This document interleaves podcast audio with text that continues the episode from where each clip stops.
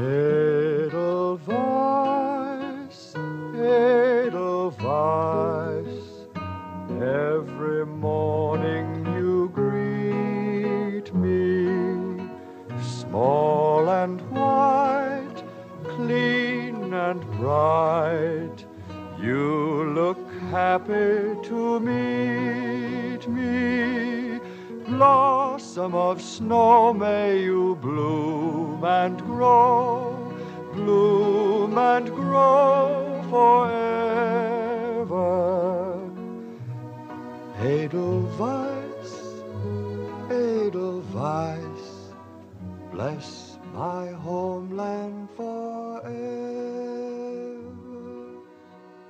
سلام. خوش اومدیم به قسمت دوازدهم. امیدوارم حالتون خوب باشه.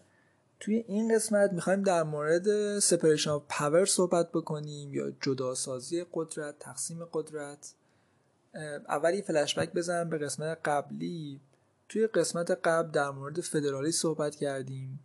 در مورد تحولات فدرالیسم در طول 232 سال تاریخ خودش در آمریکا و اینکه چه برداشتی شده از فدرالیسم توسط دیوان عالی و این برداشت چه تأثیری داشت بر زندگی مردم آمریکا و بر سیاست در آمریکا. فدرالیسم یک جنبه مهم از ساختار سیاسی آمریکا بود. توی این قسمت قرار در مورد یک جنبه دیگه از ساختار سیاسی آمریکا صحبت کنیم و اون بحث تقسیم قدرته. چیزی که در موردش می‌خوام صحبت بکنم توی این قسمت خلاصه میشه در اینکه تقسیم قدرت از کجا اومده و چرا اهمیت داره. و بعد در مورد این می‌خوام صحبت کنم که در ساختار سیاسی آمریکا چه جایگاهی داره و در نهایت اینکه امروز وضعیت چطوره و چه تغییراتی اتفاق افتاده در تقسیم یا جداسازی قدرت در ساختار سیاسی آمریکا تا امروز. برای اینکه بدونیم تقسیم قدرت از کجا اومده باید بریم به بریتانیا و سراغ یک فیلسوفی به اسم جان لاک. چیزی که جان لاک مطرح می‌کنه یک سوال خیلی ساده است.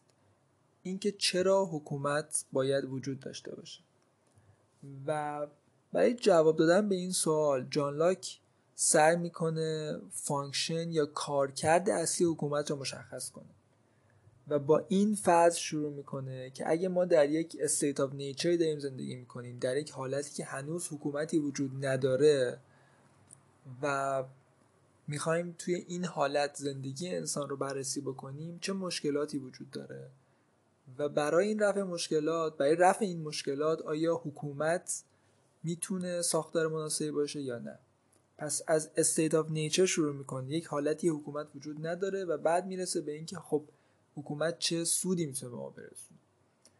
سه تا مشکل وجود داره که از نظر جان لاک حکومت و وجود حکومت رو توضیح میده. مشکل اول چیزی که جان لاک بهش میگه نبود یک قانون مشخص برای تعیین رفتار درست. فرض کنید در جامعه در جایی در جایی که حکومت وجود نداره دو نفر با همدیگه یک دعوایی دارن و یکی از اون دو نفر برای مثال یک حیوان یک گوسفند یک گاو نفر دوم می‌کشه. حالا توی این وضعیت رفتار درست چیه؟ چه کاری باید انجام داد؟ یه مثال خیلی ساده است. کار درست و رفتار درستی که اینجا اتفاق بیفته چیزیه که از نظر جان لاک برای تعیینش ما نیاز داریم به یک ساختار قانونگذار و یک function حکومت نه که رفتار درست رو در این شرایط مشخص بکنه. ما بهش میگیم قانون. در حالت state of nature دومین مشکلی که وجود میادش چیزیه که جان لاک بهش میگه lack of a known and impartial judge to settle disputes. نبود یک قاضی بیطرف.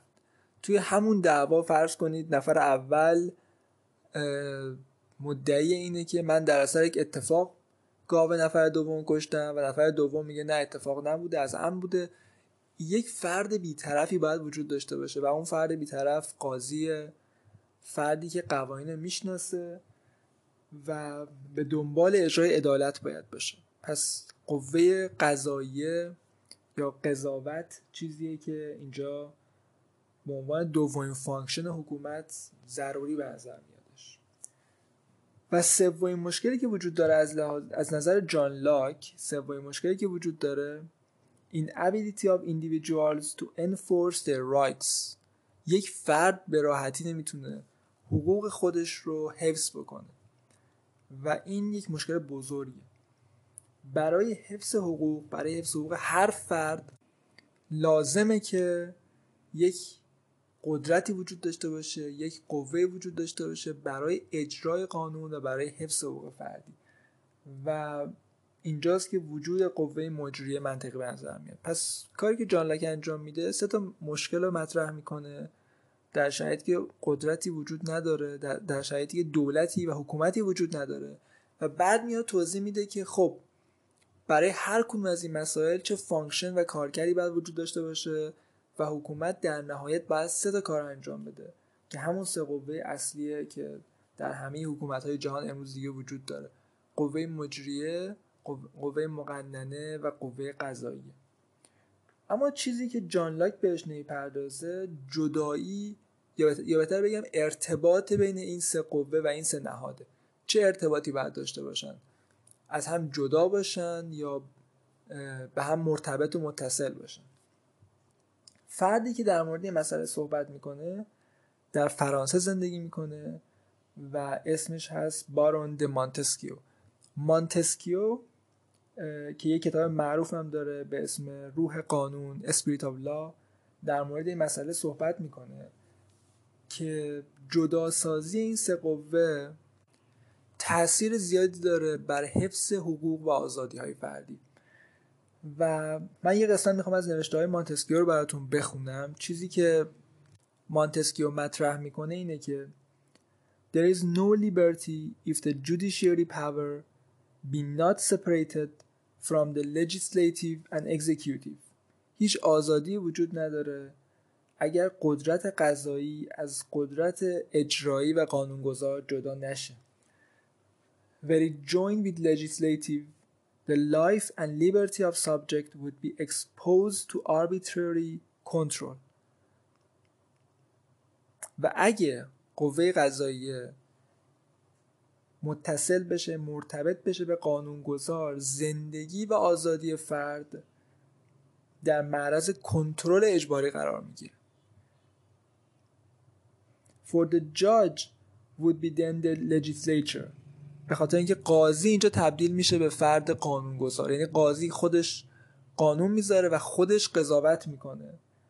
و اینجاستش که کنترل و اجبار توی زندگی فرد وارد میشه. Where it joined to the executive power, the judge might behave with violence and oppression. Where it joined to the executive power, the judge might behave with violence and oppression. خیلی واضحه که داره در مورد این صحبت می‌کنه که وقتی قوه قضاییه یا قاضی خودش قانون وضع بکنه اینجاستش که با خشونت و سرکوب رفتار می‌کنه پس مانتسکیو خیلی ساده داره توضیح میده که وقتی هر کدوم از این سه قوه با همدیگه ترکیب میشن یا افرادی که این قوه, این قوه یا این function حکومت رو قرار جلو ببرن در یک function دیگه هم دارن تاثیر می‌ذارن و کار می‌کنن در نهایت آزادی فرد از بین میره و این چیزی که باید ازش جلوگیری کرد اگه به آزادی فرد اهمیت میده. این ایده جان لاک و مانتسکیو میاد این طرف اقیانوس آتلانتیک و تاثیر می‌ذاره بر بنیانگذاران آمریکا. وقتی شما US Constitution یا قانون اساسی آمریکا رو می‌خونید به صراحت هر کدوم از article های قانون هر کدوم از ماده قانون اساسی آمریکا مربوط به یکی از شاخه‌های حکومته و این نشون میده که براشون اهمیت داشته این تقسیم قدرت. وقتی به کارکرد هر کدوم از شاخهای حکومت نگاه می‌کنی در قانون اساسی این جدا بودن و این ارتباط نداشتن می‌تونید به خوبی ببینید. یه مثال خیلی جالب دیگه قانون اساسی مساچوستس که نوشته جان ادمز جان ادمز از بنیانگذاران آمریکاست که خودش در مساچوست زندگی می‌کنه و در نوشتن قانون اساسی این ایالت نقش مهمی داشته و به وضوح در مورد تقسیم قدرت صحبت می‌کنه.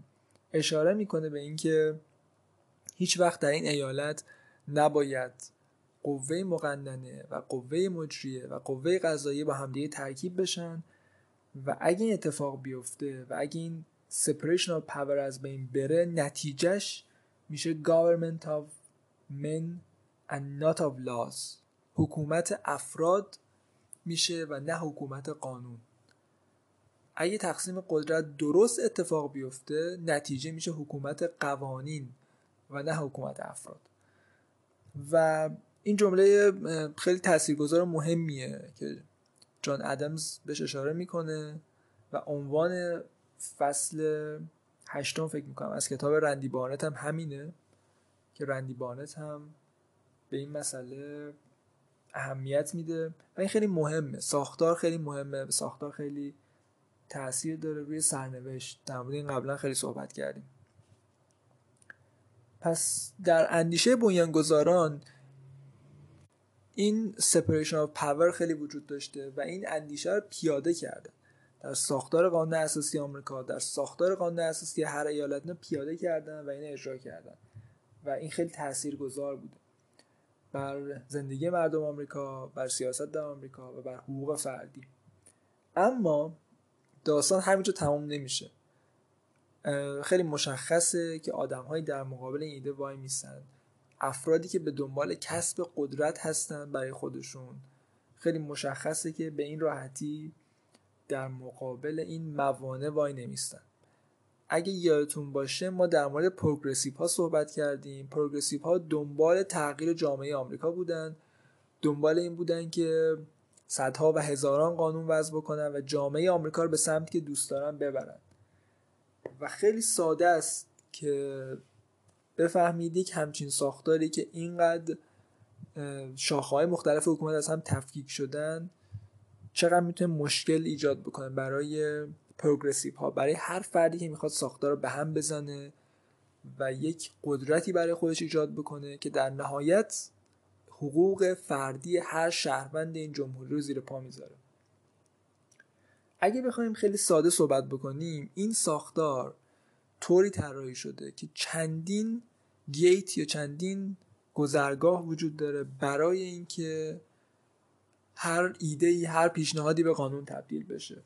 و این چیزی که رندی بانه توی کتاب در مورد صحبت می‌کنه دو بال کنگره آمریکا هاوس و سنا و بعد امضای رئیس جمهور تایید رئیس جمهور و در نهایت دیوان دیوان عالی آمریکا تایید می‌کنن که یک پیشنهاد به قانون تبدیل بشه. البته دیوان عالی قوانین بررسی نمی‌کنه بلکه اگه اعتراضی بشه به قانون یا به ایده ای که به قانون تبدیل شده اون وقتی که سوپریم کورت بررسی می‌کنه. ولی به هر حال مسیری که باید طی بشه اینه که کنگره باید قوانین تصویب بکنه تایید بکنه و بعد رئیس جمهور تایید بکنه و بعد حتی سوپریم کورت آمریکا می‌تونه قانون رو لغو بکنه. خیلی واضحه که برای پروگرسیو ها این موانع ساختاری دردسرساز. دردسرساز میشه و اذیت کننده است. پس اونها از یک قرن پیش از بیش از یک قرن پیش شروع کردن به یک مبارزه فرسایشی با این ساختار و تغییر دادن ساختار. در مورد دیوان عالی و قوه قضایی مفصل صحبت کردیم که چقدر ایده وجود داشت چقدر داکترین وجود داشت برای اینکه این سیستم قضایی این مانع محکم این صد محکم در حفظ حقوق فردی از بین بره. اما در مورد دو شاخه دیگه چی؟ در مورد کنگره و دولت چی؟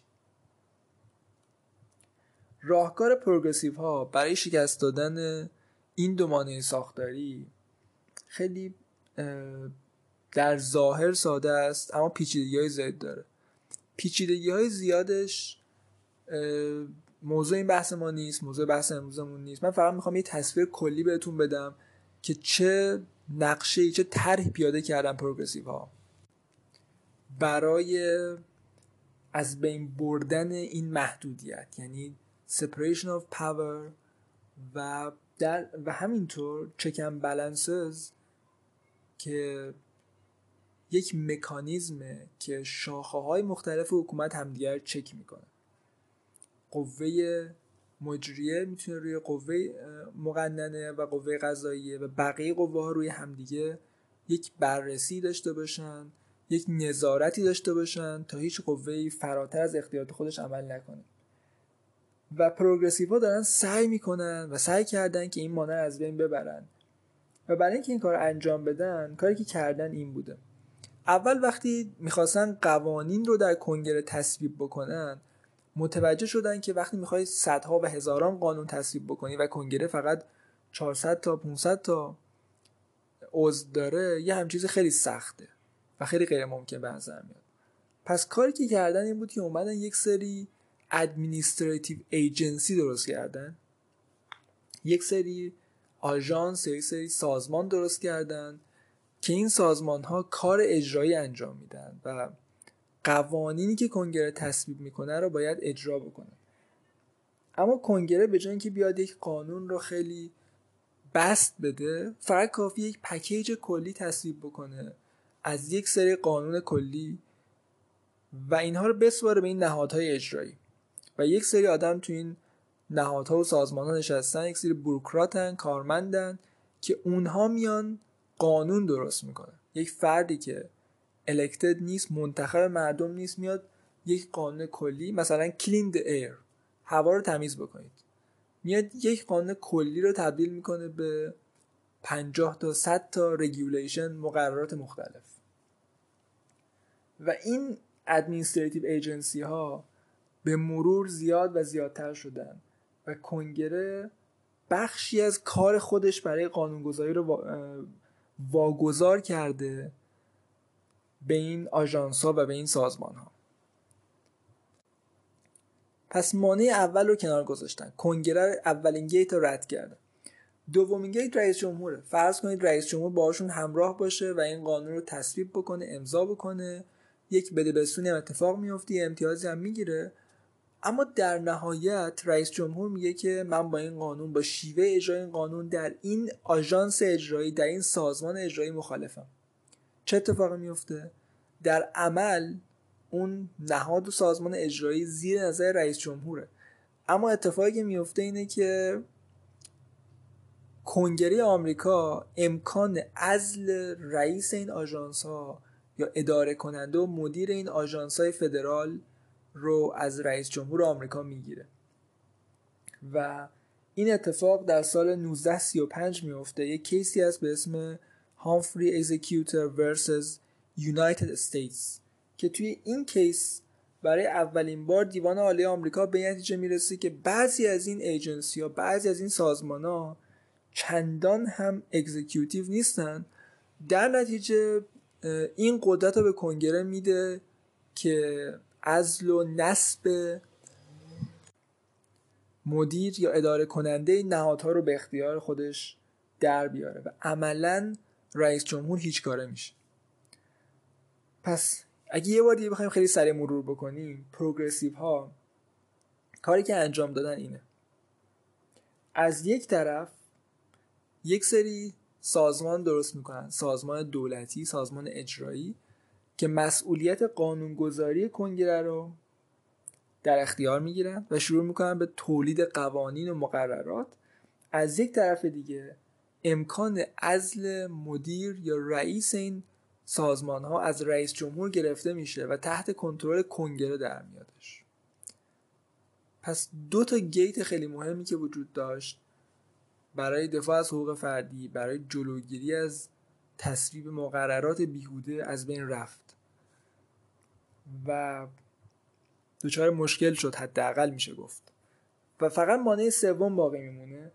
و اون مانع سوم چیزی نیست جز دیوان عالی آمریکا. و دیوان عالی آمریکا به لطف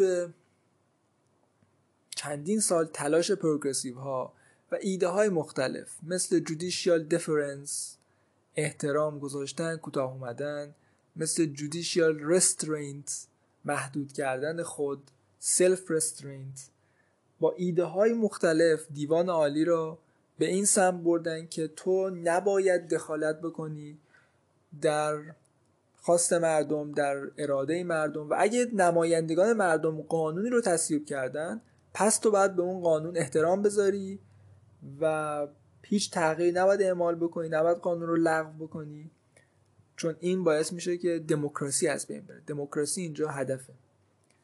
در که دموکراسی صرفا ابزاریه برای کسب قدرت. پس اتفاقی که افتاد این بودش که دولت فدرال بزرگ بزرگتر شد. خیلی جالبه. یک مؤسسه به اسم Pacific Legal Foundation اومده بررسی انجام داده و به این رسیده که در حال حاضر بیش از 450 فدرال ایجنسی در آمریکا وجود داره و هر کدوم از این ایجنسی ها حداقل به ازای هر قانونی که کنگره تصویب می‌کنه 27 regulation وضع می‌کنه. 450 federal agency بیش از 450 federal agency در مورد همه مسائل مختلف. از سلامت و غذا و دارو و جاده و صد از همه چیز. و هر کدوم اینها حداقل برای هر قانون 27 regulation وضع می‌کنن برای هر قانونی که بهشون ربط داره البته. اگه مثلا در حوزه جاده داره یک ایجنسی کار می‌کنه اولین قانونی که در مورد جاده در مورد جاده سازی میاد سراغشون 27 رگولیشن حداقل براش وضع می‌کنن و اینها افرادی هستن که منتخب مردم نیستن دارن قانون وضع می‌کنن. و خیلی طبیعیه که کنگره وقتی امکان اینو داره که این تعداد نهادها رو کنترل بکنه و بودجه عظیمی که داره تصور بکنید هر نهاد چه بودجه می‌تونه داشته باشه. خیلی طبیعیه که کنگره تبدیل میشه به محلی برای فساد و برای سوء استفاده از قدرت. چون فرصت های خیلی زیادی وجود داره.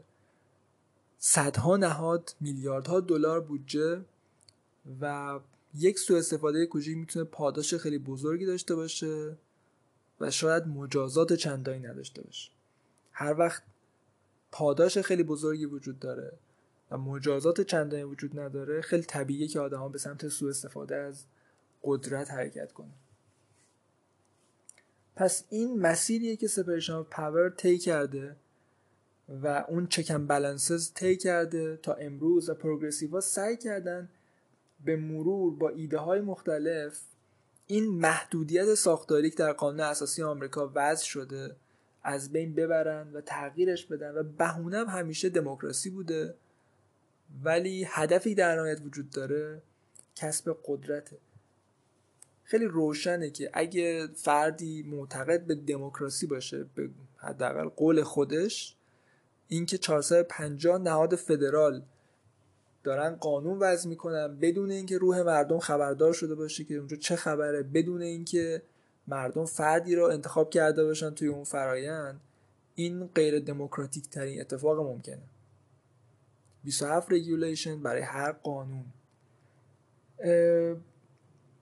این این مسیر و این داستان ادامه داره و میشه گفت این یک مبارزه است که هر روز توی آمریکا ادامه داره.